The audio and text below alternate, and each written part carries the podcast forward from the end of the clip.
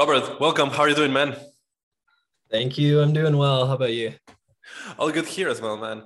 I would like to introduce you to our audience. Robert comes representing Armor, which is a pretty new solution with some stuff that I hadn't really seen before I got into researching Armor for this episode. So Robert, would you like to introduce yourself and talk a bit about what is it that you do in Armor for those listening?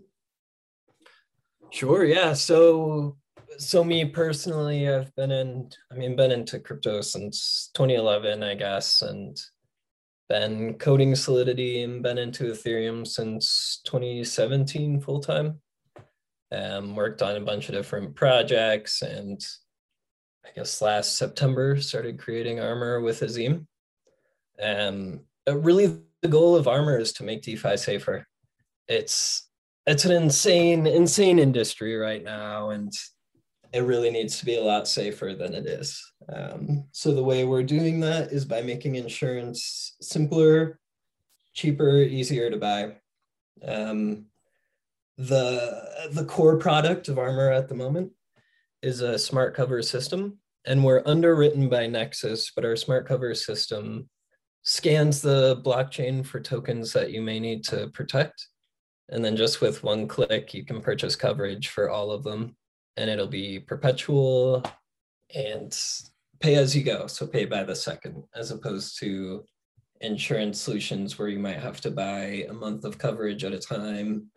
And for a certain amount of stuff, this one you can update whenever, pay as you go, and easy as pie. Well, first of all, you've been in Ethereum since 2017, right? What were you doing before Armor? Because DeFi is somewhat of a new thing, right? Sure. I mean, I guess I was still doing DeFi then. The first bigger thing I was working on was called Minerva, which was similar to Basis. We were calling it a decentralized federal reserve. The big difference was that when we minted new tokens to bring down the price of the stablecoin, it went to businesses that accepted the token as opposed to people who were hoarding the token. So I think economically is a much better system. That one didn't take off so well, but that's what I started with in 2017. Then I was making a decentralized exchange with CoinVest, who's now CoinDeFi. Doing that for a while. Working on all sorts of different projects, a fighting game for CryptoKitties, all sorts of little things, and got specifically interested in security, bug bounties, stuff like that. In 2020, I founded Blocked, which did a new type of security for Ethereum, really, where it was a reactive security. We would detect if an unauthorized person accessed your wallet, and if they tried to send funds out of it, we'd immediately send a transaction that would overwrite that and send them to safety. So when Azeem approached me with Armor, it was right down my alley in security and making DeFi safe. And yeah, it was an easy choice to join and build it. I mean, I'm not going to make you spend an hour talking about something that you're not working on anymore. But yeah, you mentioned Minerva, and you mentioned how it didn't really take off. And that's something, well, like Bluetooth headphones, right? That's something that we've never really been able to figure how to get people using crypto for payments in daily life. So what were the challenges that you found in there? How did you deal with that reality? Honestly, that was a sad scenario. It really never took off because of the legal problems with crypto. That was during the whole ICO boom. Everyone was worried about what was legal, what wasn't, what the SEC would be thinking, and we were way too focused on that and just that engrossed the project instead of actually building it.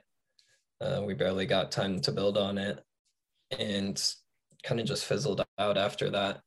So sadly, I mean, I don't know.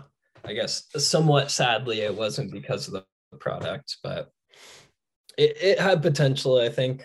I mean, I guess to ignore that project in particular, I think the problem with paying with cryptocurrency is the entrance into the system. When you can't, when it's so difficult to get US dollars into cryptocurrency, it's extremely hard to start payments with them. I think that is and has been for the last decade or whatever the problem with paying, with using cryptocurrency for payments for the most part. And okay, right now, moving forward to the present, and talking about the Armor and protection for DeFi and coverage for DeFi. We recently had Michael Beck here, CEO of the project lead, sorry, not CEO, of Union, and they are creating a product for insurance on DeFi.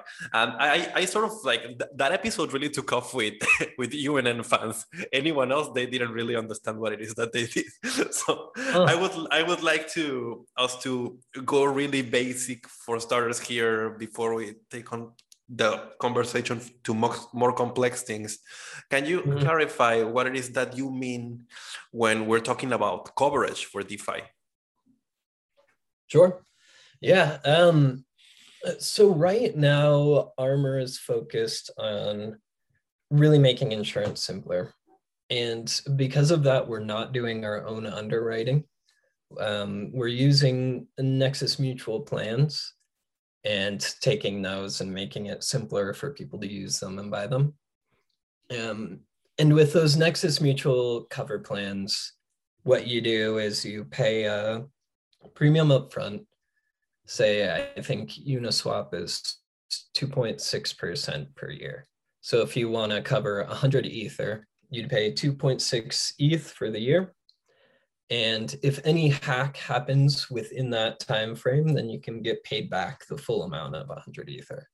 So it's just like insurance on cars or houses or health or whatever. You pay a small premium upfront, and then if something goes wrong, you'll get paid back.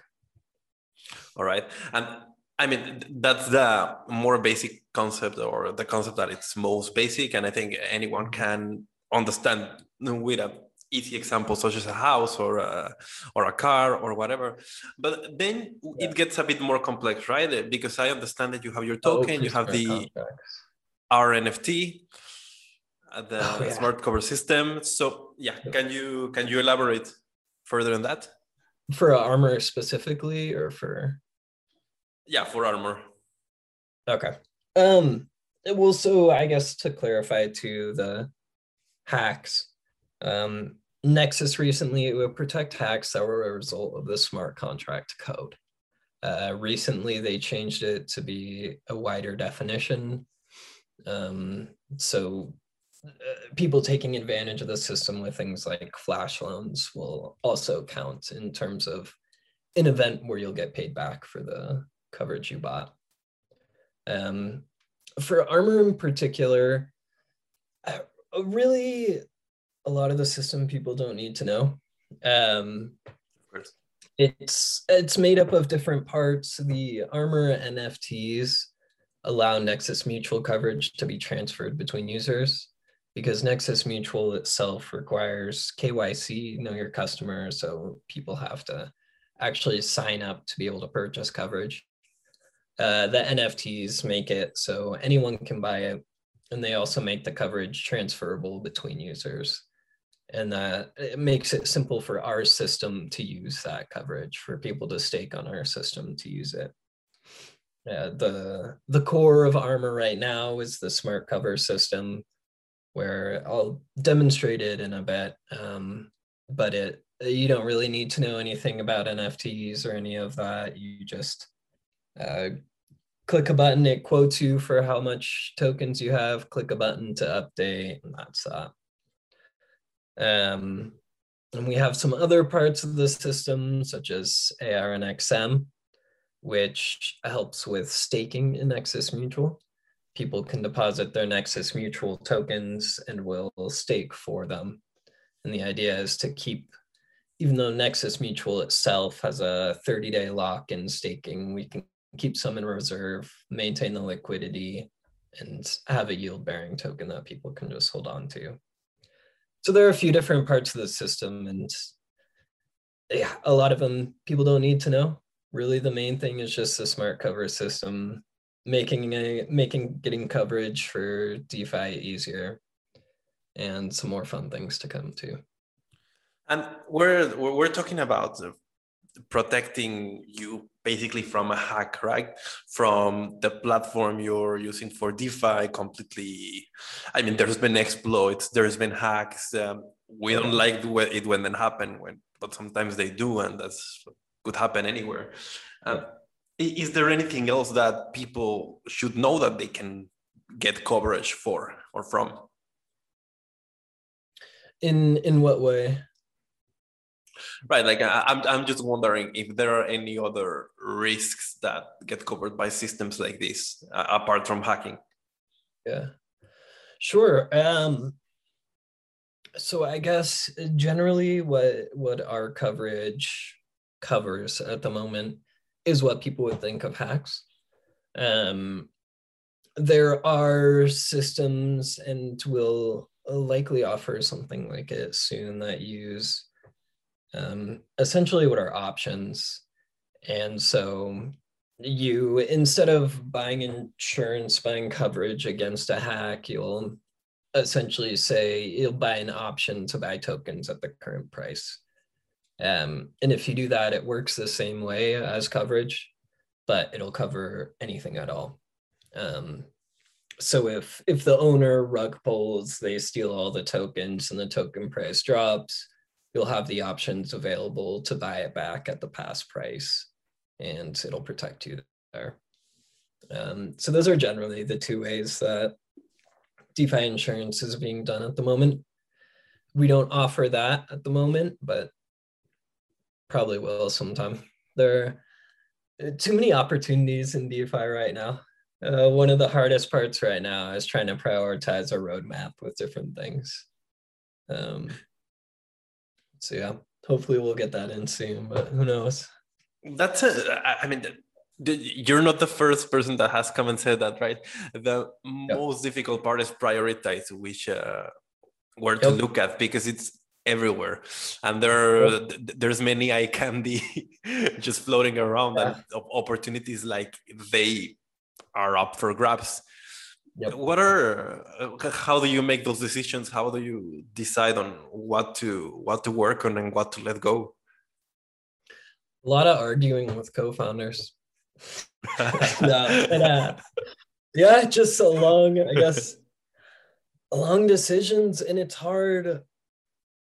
I don't know, and we often have to adjust as well, especially with the rate at which everyone's developing. If we're going in one direction, but then we realize another company is doing this or that, that would make something else more efficient. Sometimes we have to switch, and it's always a battle between, well, if you keep pivoting, you'll never get anything built, or if we don't pivot, we won't be able to survive if we don't stay agile. So it's always, always a battle between those. But we really just have to prioritize what we think will be best for the system in the short term. And so sometimes it's, I mean, there are bugs, or maybe not even bugs, but very necessary updates that happen that'll probably be first. And then, yeah, I don't know, it's hard right now. We're essentially making decisions between like, really upgrading parts of the core system, or releasing our next product that we think is very important as well. And you have to take into account all sorts of things in terms of what other companies are doing, what's available at the moment, what will be in the future, what'll help us here and there, and even the market at this point. That's not really something you experience with other industries quite as much, but we really have to be paying attention to the crypto market. What are the scenarios that you have to constantly be on the look for when you're looking at the crypto markets? I mean, aside from the obvious. Just in terms of how, I guess the speed we want to develop on certain products to take advantage of the market the best, I guess. Generally, I mean, in my opinion, generally it may be better to really release new, very important products during a bull market where people are paying a lot more attention, and we'll see that. And then if we want upgrades on older ones, maybe do that more during a bear market. And honestly, I'm pretty excited for bear market at this point. Development and such can get stressful during these times. It's nice to have some quiet there. Isn't it? I mean, of course, at some point, if everyone's paying too much attention like we are right now, I mean, I've never been studying harder between the podcast and everything that happens every day. I've never been studying harder, just reading an hour or two every day, just to keep up with the developments. But at the same time, it's never fun to be in the bear market, right? Like, yeah. It's not stressful though, really. If you have your tokens and you go, okay, I'm just holding these till the next market, and you don't have to pay attention to prices or anything. It, I guess after the crash, it's not stressful. Wow, it's crashing. Maybe it's very stressful. I mean, I remember a couple of very stressed people all the way up to early 2020. Yep. And since you're insuring across, you're insuring across all the different major DeFi platforms, right? And that's the beauty of DeFi, that you can basically connect to anything that uses the smart contracts. We saw, I have to comment on this because it was just yesterday. What are your first impressions on the launch of the new Uniswap on the V3? Oh, I haven't looked too much into it. I was reading about it a bit ago, and I read about it a bit this morning. Looks great though. I mean, the Uniswap team is amazing, and I would, definitely trust their code to every degree. The I don't know what you call it, economic theories, capital efficiency of V3 looks pretty fantastic. And I'd like to try it out, but it kind of seems like work trying to figure out exactly how to stake my LPs in terms of which ranges to put them.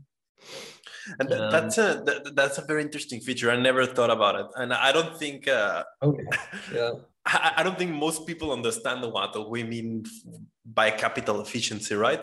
Do you have an easy way to think about it? I guess I don't know how to explain it better than that. Making the amount of money in the system as useful as possible, I guess, this is how I would describe it. And are there any new things that you have to take into consideration when providing coverage, when something like this comes up, like something like a big update that everyone's been looking forward to for so long? Providing as Armor, providing coverage. Yeah. First of all, our coverage is underwritten by Nexus, so we don't have to do too much of that. One of the great things about Armor is we don't have to pay attention to a large part of what most DeFi coverage protocols have to pay attention to. And we can really just focus on making it simple for users. So we don't have to do anything in particular, really. Nexus does, I believe they'll be, I don't know if they have it yet, but they'll be coming out with separate coverage for Uniswap V3, I believe. So right now they have V2, and I think they have V1 as well.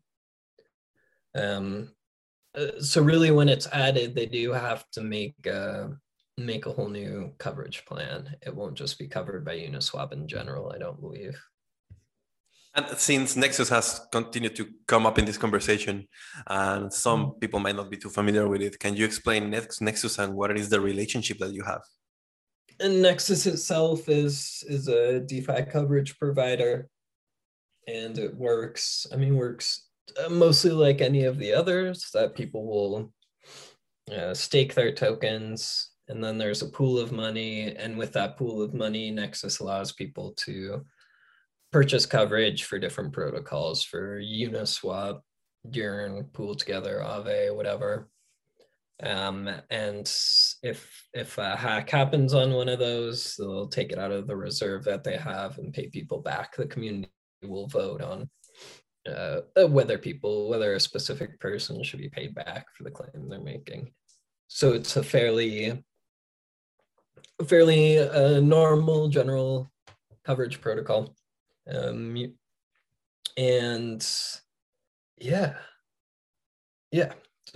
General coverage protocol. Our relationship with them in particular is nothing formal. That's the beauty of DeFi, is we're really just building on top of their system. And we have a close relationship in terms of just in general, working with them, making sure we know their system well, et cetera, but nothing formal. And we're doing something that any company could. It doesn't matter how much of a relationship you have with them, you could build on top of them just like we are. And honestly, I love that. Just highlighting one of the parts of DeFi that I love a lot is we're just building directly onto another company's protocol, using their base, and then making the user experience much simpler. Yeah, really highlights some of the benefits of DeFi. That's one thing that I really like, and it's basically, some people call it like Lego blocks, right? Or building blocks, as to not name brands.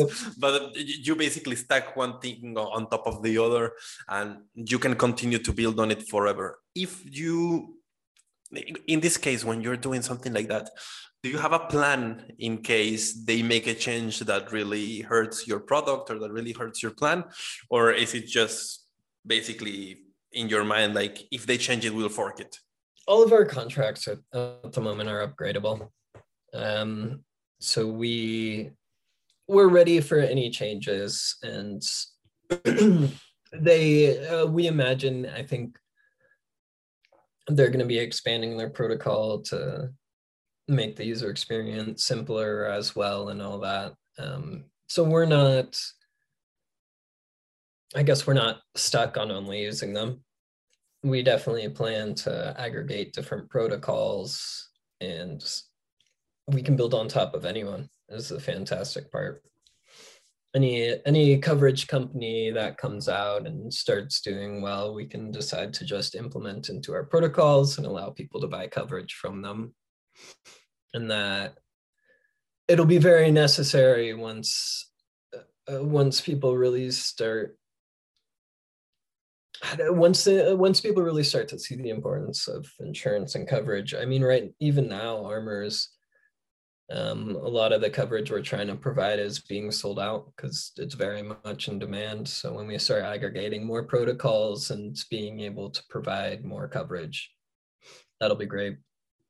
At this point in time, I don't think I know anyone that actually uses coverage on DeFi. It's just really? Maybe I don't hang out with people that trade big volumes, or maybe I think the market hasn't really adopted insurance. I don't think it's adopted enough. I think it's coming up.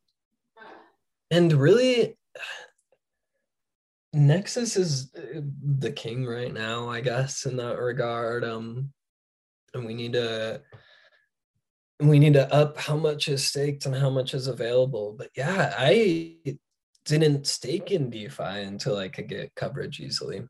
Didn't do anything in DeFi until I could do that, because it just wasn't safe. I have a lot of background in smart contract security and bug bounties and my own contracts having bugs. I know how often that happens, and even the safest protocols. And I don't feel comfortable at all without any sort of coverage there. How often it is for the layman, for the people in there that might not be aware of the risk? How would you paint it? How often for a huge bug? Yeah, or how often do you? What's the real possibility of a catastrophe here? It's hard to say. I mean, it's actually not the right way to look at it. I think so, right? It's not the right way. I mean, I don't know. Like, you wanna purchase coverage for those black swan scenarios, I guess. But even our contracts had a critical bug. Before we launched the full system, we put up a big bug bounty. I didn't think there was really any way there would be a critical bug in it, because of the way the system's set up and the relative lack of attack vectors that could really cause that much damage. I didn't think there could be a bug at all. We put up I guess it was at the time a $1.5 million bug bounty, and someone found a critical bug.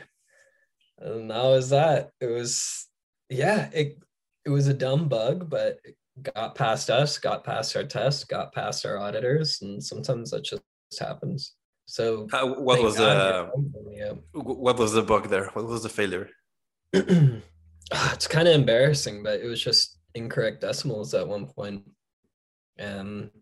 We'd set up the system to use a certain number of decimals at first, and when we adjusted the system a bit later, we kept one of the places that used the old amount of decimals. So when people were purchasing this much coverage, it actually thought it was a much bigger amount. So they'd actually be able to withdraw a lot more than they were purchasing. A bit of an embarrassing bug, but stuff like that just slips by. And we were essentially ready to launch with that. And so it just reinforces our thoughts on how much coverage is needed for DeFi. I mean, and as I was making the question, I realized that that's always the wrong type of question to be asking, right? Because you don't purchase coverage or you don't purchase insurance because you know how likely an event is. You purchase it exactly because you can never know how likely a black swan, like you call it, or just a negative event can be, and you want to be insured against those catastrophes that can eventually have a big impact in your life or in your capital or in whatever it is that you're doing. Yeah, and I mean, so critical bugs are much harder to predict. And it depends a lot on different scenarios, but I will also say when I do bug bounties, I would say I find medium severity bugs, it seems like in 30-50% of the contracts, and maybe high severity in 10 or 20% of the contracts out there. Critical is less likely, but I've definitely found them in a few contracts. I mean, yeah, they're out there. I feel like the problem with this industry is you need a code with NASA safety standards almost, but the community demands it at a Silicon Valley development speed. Right. And they also wanted to look cute. They also wanted the interface to be friendly. They want memes. Absolutely. Yeah, and because of that, like we especially, like I was saying, in bull markets and stuff, all the companies right now are trying to rush to get this or that product out to take the most advantage of the market and do this and that. And when you rush Solidity, things go wrong. Bugs end up in the contracts, and yeah, people suffer because of that. And we were just talking about how you, in DeFi, you're able to basically build on top of one thing on top of the other, and that up to infinity. And in my mind, I'm wondering from a business perspective or from an implementation and launching perspective, can that create an environment where people are always launching the same things over and over, but with different messaging or with different faces, or just very slight improvements? Can that not create a market with a lot of repetition, or is that also the wrong way to look at it? Interesting. Because as an example, you saw it with SushiSwap and with Uniswap, right? Like you see something. That was what I was thinking, yeah. Yeah, you see almost a clone being marketed a bit differently and with a slightly different approach, and it takes off a completely different audience and captures a completely different market. I don't know. Do you have any thoughts on that? Yeah, I don't know. It's a good point. I mean, I'm not a fan of all the forks, of course. I love original code and all that. And right now, especially on other chains like Binance Smart Chain, so many projects are just being directly forked with absolutely no improvements at all, just that they're on a new chain. I don't know how that affects it. I mean, I guess there would be repetition, but it'd still always just come down to competition there.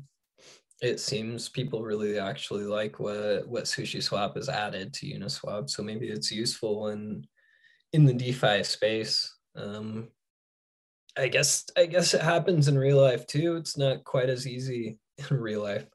In non-blockchain companies too, it's not quite as easy to just fork code and launch a company again, but you can just take strategies directly from someone else that's doing them and maybe make an adjustment here and there and relaunch your own company. And the market will decide if it succeeds or fails. I mean, in the end of the day, there is a lot of, I always kind of like chuckle to myself when I see the word trustless being thrown around in DeFi and in cryptocurrency so much, because of course you want things to be trustless, but you also want to trust them. Like you want others to use solutions true. That are trustless, and you want you to use solutions that you trust, because there's no way around that, right? Absolutely. I mean, hopefully you trust them because they're trustless, because you don't need to trust them. It is interesting though. And it's also interesting how people, I don't know, almost don't care about that anymore. I mean, back near when blockchain was much newer, the whole thing was, it's decentralized and trustless and this and that, but I think it's going down a much different route where people, I mean, many protocols are controlled by just a multi-sig, even by just individual wallets. And people don't seem to care as long as they're making money or it's doing something cool or this or that. Interesting to kind of see the idealism die there a little bit. At the same time, I think it's also because there's a lot of options, right?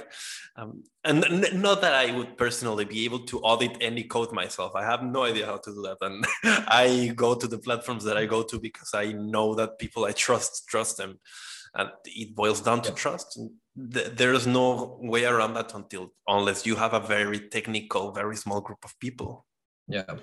So for those listening on audio platforms, we wanted to do a special thing today. We wanted to do something that we haven't done before, which is going to the Armor platform and take a look at how it is, the platform and the things that they're doing, and give you a better impression on this, because sort of with DeFi platforms and in general in this new environment, you understand things a bit better when you're seeing them, right?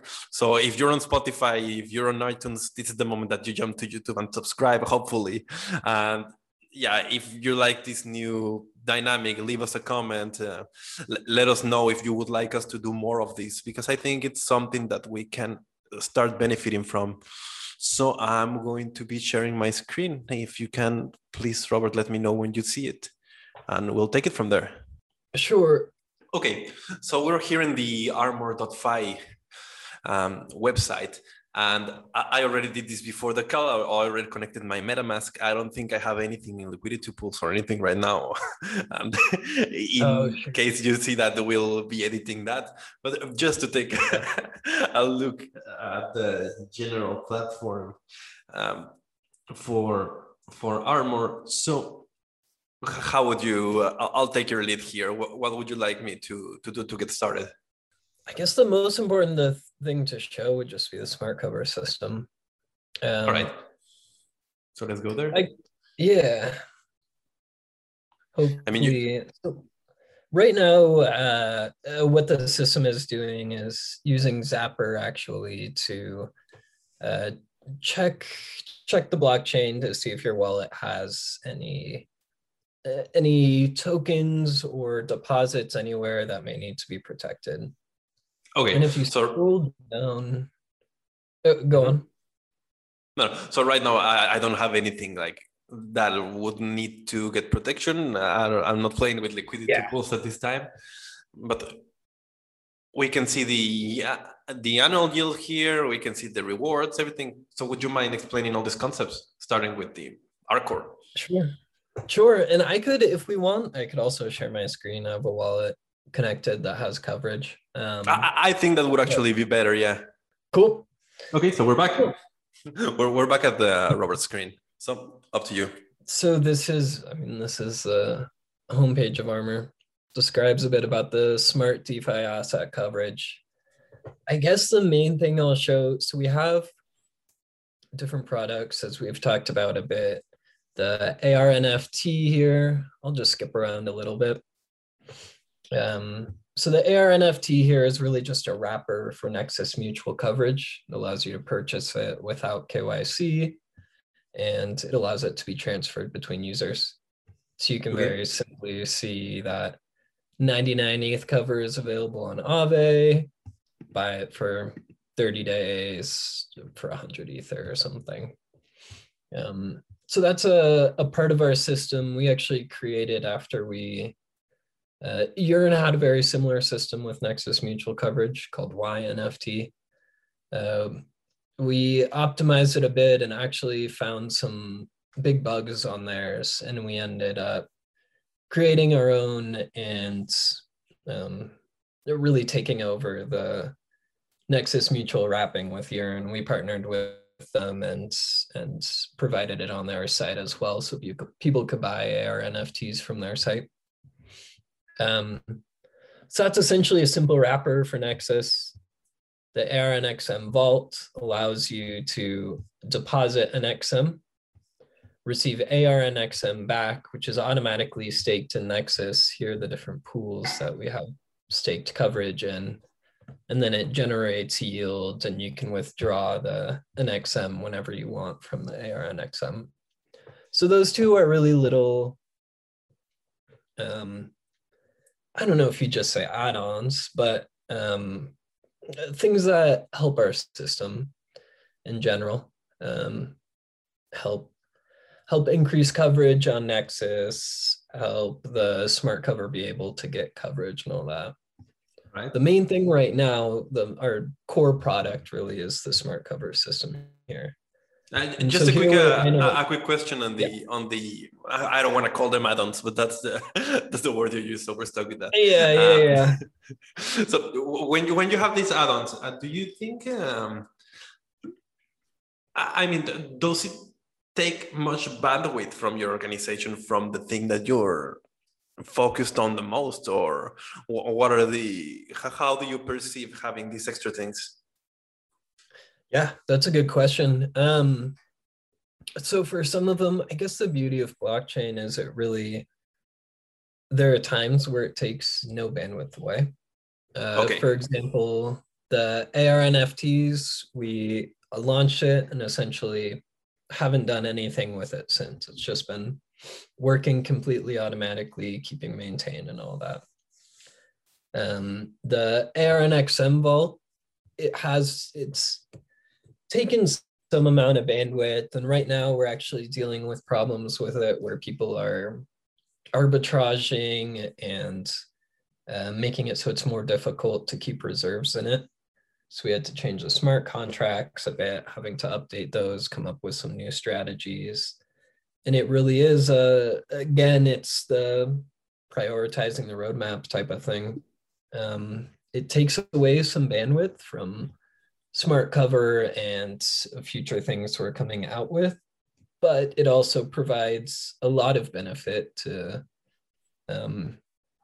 Armor, to Nexus, and for example, with the ARNXM vault, we decide which protocols get the most funds staked on them.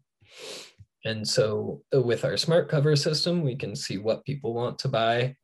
And with the ARNXM vault, we can stake on Nexus and increase the coverage available for those protocols. So it does help a lot. It does take some bandwidth, and it's a decision you have to make, but obviously we think it's worth it to have it. What kind of issues can having people arbitrate in places that shouldn't be doing arbitrage? What kind of issues can that cause? The interesting thing about the ARNXM vault is the arbitrage is one-sided. So people, there's not really any benefit for people to deposit NXM into the vault and arbitrage that way by taking ARNXM out, or there rarely is, but there's often benefit to do it the opposite way, where they withdraw NXM, WNXM from the vault and in exchange for ARNXM that they bought on the market. Essentially, the problem is the vault relies on, one of the main benefits of it is the liquidity in the reserve, that usually with Nexus Mutual staking, you have to lock your tokens for 30 days. But if people all pool together and there's a reserve of tokens, there's a certain amount that can be withdrawn at any time. And we regularly unstake, so little bits are unlocked at a time to go back into the reserve. But as you see here, the thing we're currently dealing with is there's very few withdrawable assets. Right. Almost all of it is managed. And once we withdraw, people can arbitrage by purchasing ARNXM on the markets, withdrawing WNXM, and then selling that.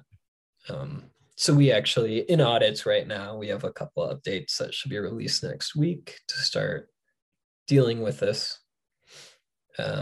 But that's a specific problem we're having. And we've seen a few other protocols have similar stuff. And I guess borrowing ideas from them to deal with it with a small withdrawal fee or time delay. Right. So yeah, that's okay. You launch these projects, you launch these products thinking hopefully you can launch it and it'll take no bandwidth. But it never works that way. It's always. And so the same goes on with anything in your life, like, right? Whether it's people or activities or whatever. Absolutely, absolutely. And hopefully, I mean, it'll get easier and easier to deal with. It's coded to be all decentralized, so we never have to do anything with it. But it's usually beneficial to keep upgrading it, keep making decisions here and there. But yeah. Okay, so let's not take any more time off our core smart cover system, which is the main thing. So up to you. So here's our core. Here's the smart cover system that's currently our core product. I'm actually going to reload it. All right. You see here, it's analyzing the wallet.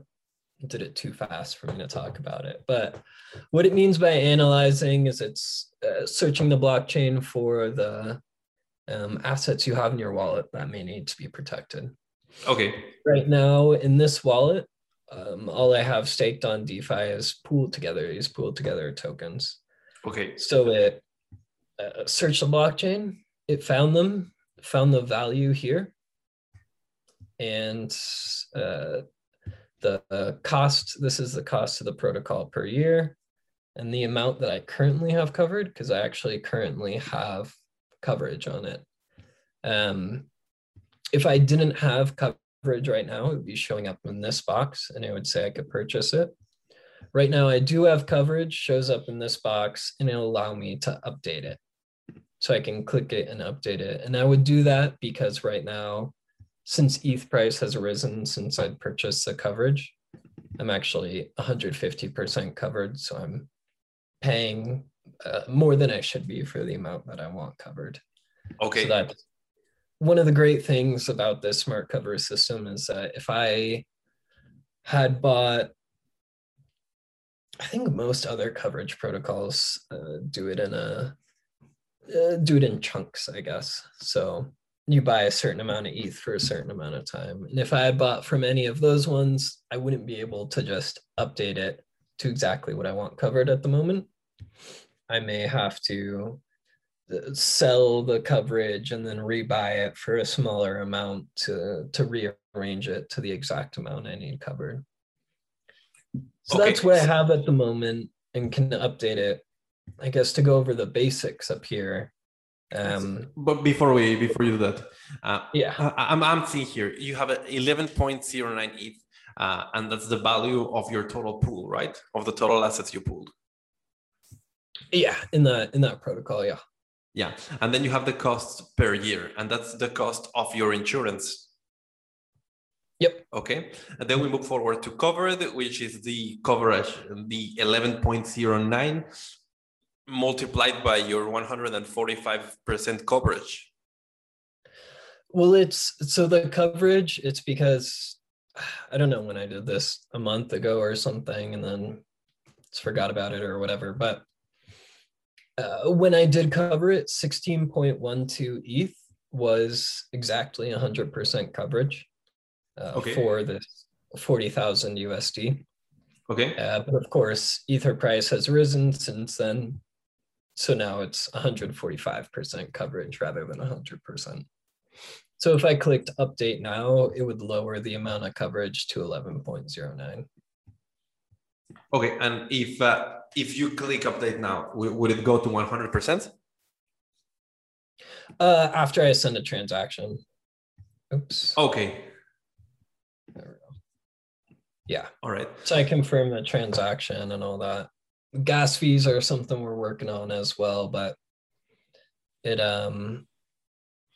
it's people right now we're rearranging the system a bit to work on the gas fees, and it does suck, as with all of Ethereum, but it is relatively inexpensive compared to what you would have to do in terms of buying coverage from other protocols, or selling and then buying, or buying for multiple different protocols that you would have to do in separate transactions instead of all at once.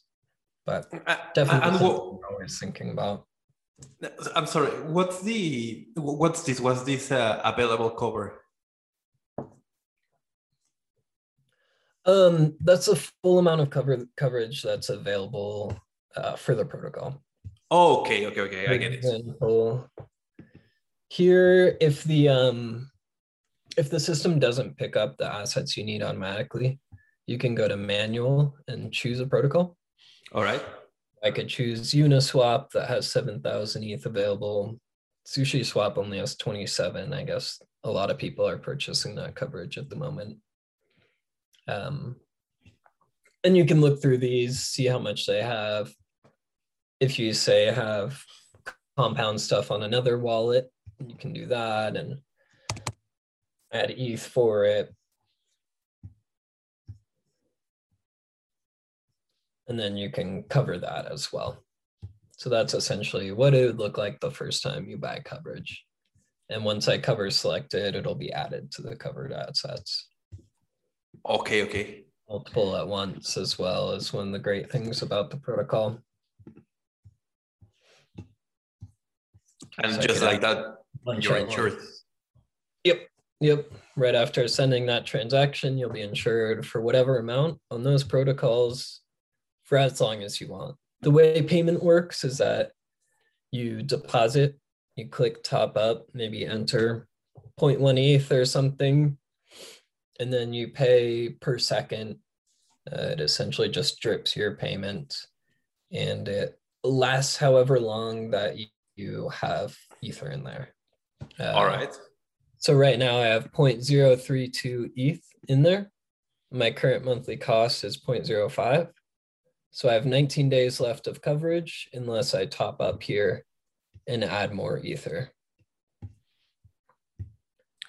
So I can, and this, yeah, can you slide this?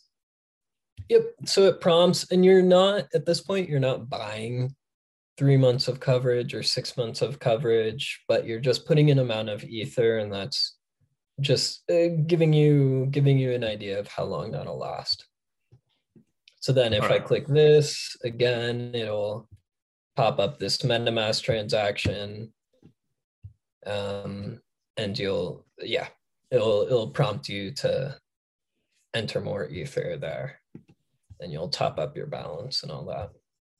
And actually, I guess it's a good time to talk about this. Right now, we actually have utilization rewards. We're paying people to get us insurance, essentially. All right. So I'm paying 0.05 ETH per month, but I'm actually getting back Armor rewards worth 75% of that. So I don't know what that is, 0.038 or something ETH in Armor I'm receiving back each month in rewards. We wanted to add that as a system to encourage people to get insurance, encourage people to use the platform. Yeah. Isn't that, I mean, for those that might not, including myself, know the economics of providing these kind of rewards. Where do these tokens come from, or how do you set up a system that can give users rewards for using the platform? Well, it's only for a limited amount of time. So in terms of Armor tokens, we have 1 billion total supply forever. It's max there. We can't mint new ones or anything. And we have a big chunk of it. I don't remember what it was, 75% or something, that are to be given to users as rewards. And a lot of that is liquidity farming, like we'd have over on this page, to reward users for adding liquidity to our pools. Some of it, even the staking here, staking NFTs, which are users that have bought NFTs and are providing coverage actually to the smart cover system so that other users can borrow from it. This has rewards as well. We reward people all over to kind of to get people into the system. I think our plans are for the rewards to go on 2 years or so until all our tokens are distributed out into the market at large. And there's just a bunch of different calculations there, figuring out how we think it'll be most useful to distribute those and where those rewards will be best spent to grow the protocol and get as many people using it as possible. And so for now to start, we may be lowering it, but for now to start, they're actually very good rewards just for purchasing the insurance. Okay, and when I mean, when we look at all these protocols and everything that's being built on DeFi, there is a lot of it's somewhat of a trend, right? Where it seems like right now we're on the time of pools, in the era of pools, where a lot of innovation is happening that requires pools and requires users to provide liquidity, and that's just the way the wheels are turning these days. And I'm always wondering, because effectively knowing which pools to trust and where to deposit your funds and how you're going to distribute it, it takes a lot of time and it takes a lot of trust and it takes a lot of reading. So how do you go around having users that are not professional financiers or professional traders to adopt these solutions and to fuel these systems? In terms of like staking the NFTs? Yeah, like coming to the platform, deciding they are going to stake their NFTs, they're stake their tokens, provide liquidity. Yeah, I mean, providing liquidity, I guess, is fairly normal for many users at this point. It's honestly, I feel like we really haven't had to think much about that. Liquidity was very easy. We definitely, in terms of staking the NFTs, we had to make sure people knew exactly how all that worked. And sometimes at this point, we need to, every once in a while, we need to purchase it ourselves if there's a discrepancy. The NFT itself runs out, but sometimes coverage might be still happening. So we may have to purchase another NFT ourselves to stake it to make sure everything's fully insured, fully covered. In general, people, I guess, understand the system, and there's not... the people who do understand the system can contribute enough that not that many people need to stake or need to participate in those areas, that a few power users, I guess, can provide most of the coverage, and not every single user that uses the system needs to know how it works, I guess, is the big part. Right, and that's a phrase you were using a lot when we first started the episode, right? In the end of the day, it's not that everyone that wants to purchase coverage should know every single detail. Just like I don't know every single intricacy behind my car insurance provider. Yep, exactly. Or blockchain in general. That's one of the weirdest things to me, to go off topic a bit. One of the weirdest things about blockchain to me is when I'm talking to someone who's not in the industry, they always talk about how they like don't trust it or won't do anything with it because they don't understand how it works. And I'm like, why do you need to understand how it works? Who cares? I don't understand how normal databases work. You damn sure don't understand how credit card processing works. Like, why would you not trust it if you don't understand it? You know how your iPhone works or anything like that? It's very weird to me because of that. That people really just need to know for this, like for this, you just need to know, you come to this page, it'll analyze your wallet, and you click cover assets. It's one-click coverage for everything there. I mean, yep. when you're talking about people saying these sort of things, I don't know how my bank works. I don't know how the electricity switch works. I never know how fax machines work. I'm happy we don't have those anymore because it's spooky. Yep. You just, it boils down back to that again, to trust, right?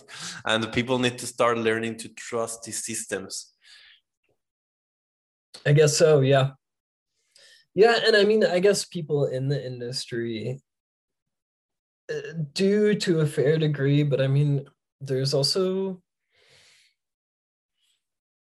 we've kind of also earned a bit of skepticism. There have been so many projects that were scams or hacked, developed badly, this or that, that I guess it's right for people in this industry to be skeptical of some of these projects. And obviously that's something that we have to overcome. We don't want to be seen as some scammy company, pump and dump, just trying to raise our tokens so we can sell it all type of thing. And I feel like the only way we can really do that is by building, by having this product out there, coming out with future products that are great, and doing it that way. And I mean, that's a phrase I've heard thrown around a lot, and I think really summarizes the state of things, that Bitcoin and blockchain in general is a way to disrupt traditional monetary systems disguised as a get-rich-quick scheme. So, yeah. And that's something that has its good and bad things, right? On the good side, it attracted a lot of us into it. And on the flip side, it does look shady, and there's not much you can do. Absolutely. There are definitely some projects that, that don't have the best intentions, I guess you would say. Weren't started with the greatest intentions. So if you think we can start wrapping up, man, if you want, we can forego the screen sharing thing. And I wanted to ask you, since we're talking about earning trust in blockchain and building trust in the general system, etc., what are you excited about these days? What are you excited about in this crazy world? In blockchain in general? Yeah. Or, I mean, in very general with blockchain, I'm mostly excited about the automation it provides. And how, I mean, traditional finance, if you think about how many human hands are involved in giving someone a loan in traditional finance, passed from the person who's originally interviewing someone and dealing with their collateral and doing this and then giving them the money to do this and that, and the bank's there. And then you compare it to Maker or something where absolutely zero human hands touch it in the entire term of giving out a loan. I just absolutely love how much automation is there. And people say they don't trust traditional finance or this or that. And I don't have too much of an opinion on that train. I like not needing to trust people, but I think there are definitely places where centralized solutions are better than decentralized solutions. But the amount of disruption that can come from automation and getting rid of so much of the friction and costs of traditional finance that just doesn't need to be there is pretty fantastic. And friction and cost is a big thing. You don't... I don't see this turnaround nearly enough. Maybe that's because of the places I look at, or because I don't think people haven't put enough effort in marketing this or in talking about this. But every time that you're getting big rewards or considerable reward from staking tokens or for whatever, it's because effectively you're surpassing your bank's CEO new car and their new office chairs, and you're not paying for all of that anymore. And I think that's the most powerful part of the messaging that we should be concentrating on. Yep. It's amazing. I mean, my personally, one of my goals in life is just, I love the idea of making protocols, making businesses that essentially make no revenue and provide things absolutely as cheap as possible to users. And it can, I mean, nowadays, it's amazing to think that you can have a finance company running and have no employees in it. It's just a program running on the blockchain. It can run forever with no one touching it, no one having control over it, no employees, and still be providing value to people forever. That can be scary for some people, right? For some people that are too used to the way capitalism and the world is.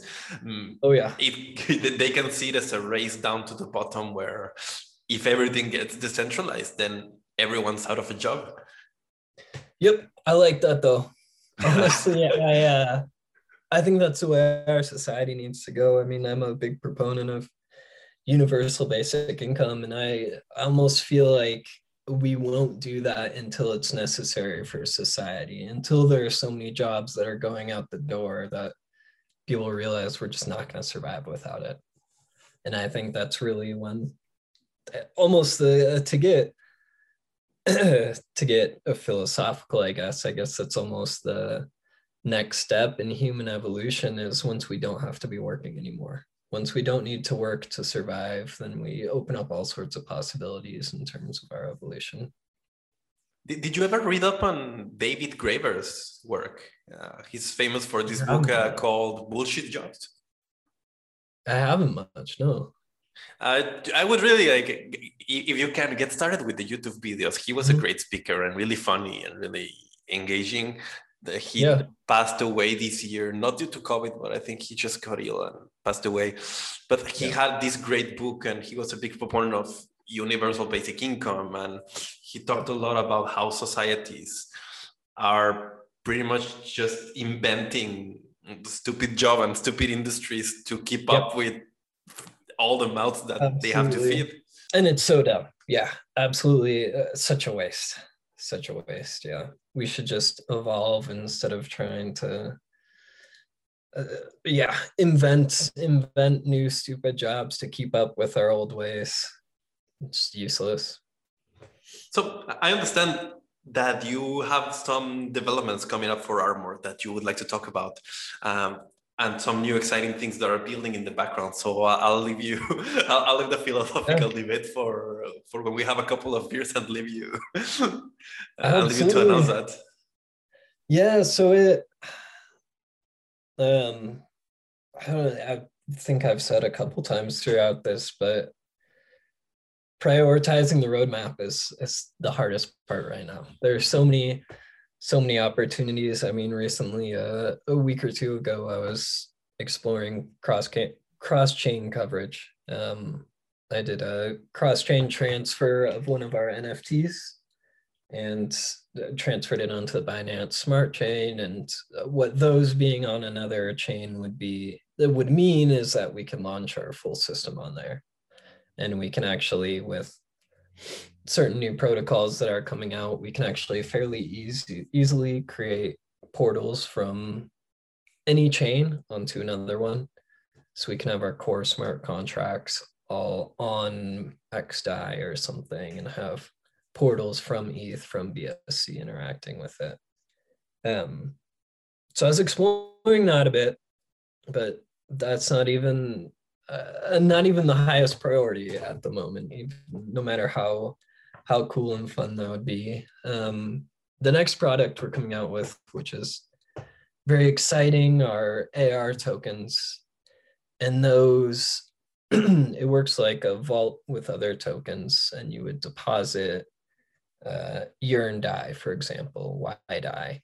You deposit into the vault and receive back an Armor yDAI, which automatically has coverage perpetually. We can create vaults with stacked risk, so it could give you coverage for Yearn and for Maker at once. And it's essentially zero-click coverage. The smart cover system right now is one-click coverage for everything you have. The tokens are zero-click coverage. You can just trade in between users. Never think at all about the coverage. A little bit of a small percent is taken out every month or every year from the vault to pay for the coverage. But you never need to think about that or anything, never need to renew it, never need to deposit more funds. It's just there forever. And I think I've seen all the other coverage protocols talk about protocols ensuring their users is the next big step in terms of where DeFi insurance is going. And it makes sense if you think about it in terms of the way centralized finance works, because many of those, you really have to insure users to that degree. But with DeFi, I just don't think it's economically feasible to do that. I think most protocols don't make nearly enough money to even do that. And I think there's a certain amount of choice people want in terms of risk, that they may want to be a bit more risky and make that extra 2% as profit instead of paying for it as insurance. Whereas a protocol would have to take away some profit to pay for their insurance if they're going to cover users. So I think with these AR tokens coming out, it makes it just as easy for people to get insurance as if protocols were insuring them. And protocols don't have to insure users, don't have to implement that, don't have to take away profit if people don't want it taken away. I'm extremely excited for those. I think that's really where insurance is coming, and those are coming soon, next month, I guess. I'm wondering here, when you're talking about tokens that are insured forever, are we talking about stable tokens, or are we talking about tokens that are out there in the open market? Yeah, so tokens that are out there on the open market, but we'll take a Uniswap LP, for example, and an Armor ETH LP. And you deposit it into a vault, and the vault just returns you an AR LP, an Armor LP. So it's, you can trade it in whenever for the underlying token that you originally put in. But while you're holding the Armor version of the token, it has full coverage on it. All right, man. So I'm really looking forward to the launch of that. I'm really looking forward to having you back when you launch. Yeah, absolutely. Sounds good. So just to continue to help people wrap their minds around this this idea of tokens that are insured forever. If I purchase one of these tokens, I deposit into the pool, and then I have a token that I can do anything with, right? I can put it in a pool in Uniswap, I can trade it around. And if it changes hands, then I trade it. Someone in China gets the same token and they put it in an exchange and it gets hacked. Yeah. At that point, they can come back to you and redeem that token. How does that process look like? I mean, redeem the coverage for it. Yeah, so so once a hack happens, our DAO votes on what block it happened on, and it's built on top of the smart cover system. So these vaults just actually use the smart cover system that we're using at the moment. So they'll get paid back by the smart cover system because they had insurance at the time the hack happened. And after that, the DAO votes on a block actually in which people need to have the tokens in their wallet. And anyone who has the tokens in their wallet at that block will get paid back. Essentially, a big problem being we can't really just do it on the exact block the hack happened because tokens will be in exchanges, will be in lending protocols, will be on AMMs and stuff. So a hack will happen. We'll give people a few days or something, maybe a week, to withdraw it from protocols, hold it in their wallet. And then anyone holding it in the wallet at a certain time can just withdraw the ether that they're owed. All right. Well, I think, yeah, I'm really looking forward to seeing that. I think it's a great idea. And so something that really hope. And I mean, we've made it abundantly clear in this conversation, right? Like insurance is important. Get insured or at least start thinking about it. You don't want, you don't want to be there the day you don't want to be exposed rather to catastrophic loss, to complete loss. Absolutely. And I think with that message, we can finish up this interview, Robert. Is there anything else you'd like to add for people listening? I think that's about it. I think we covered it. Buy coverage. That's the thing. I mean, yeah, I'm terrified of DeFi. And I'm terrified of it because I know the insides. I know how it's coded. I've coded it. I've found bugs in big contracts. I've had bugs found in my own.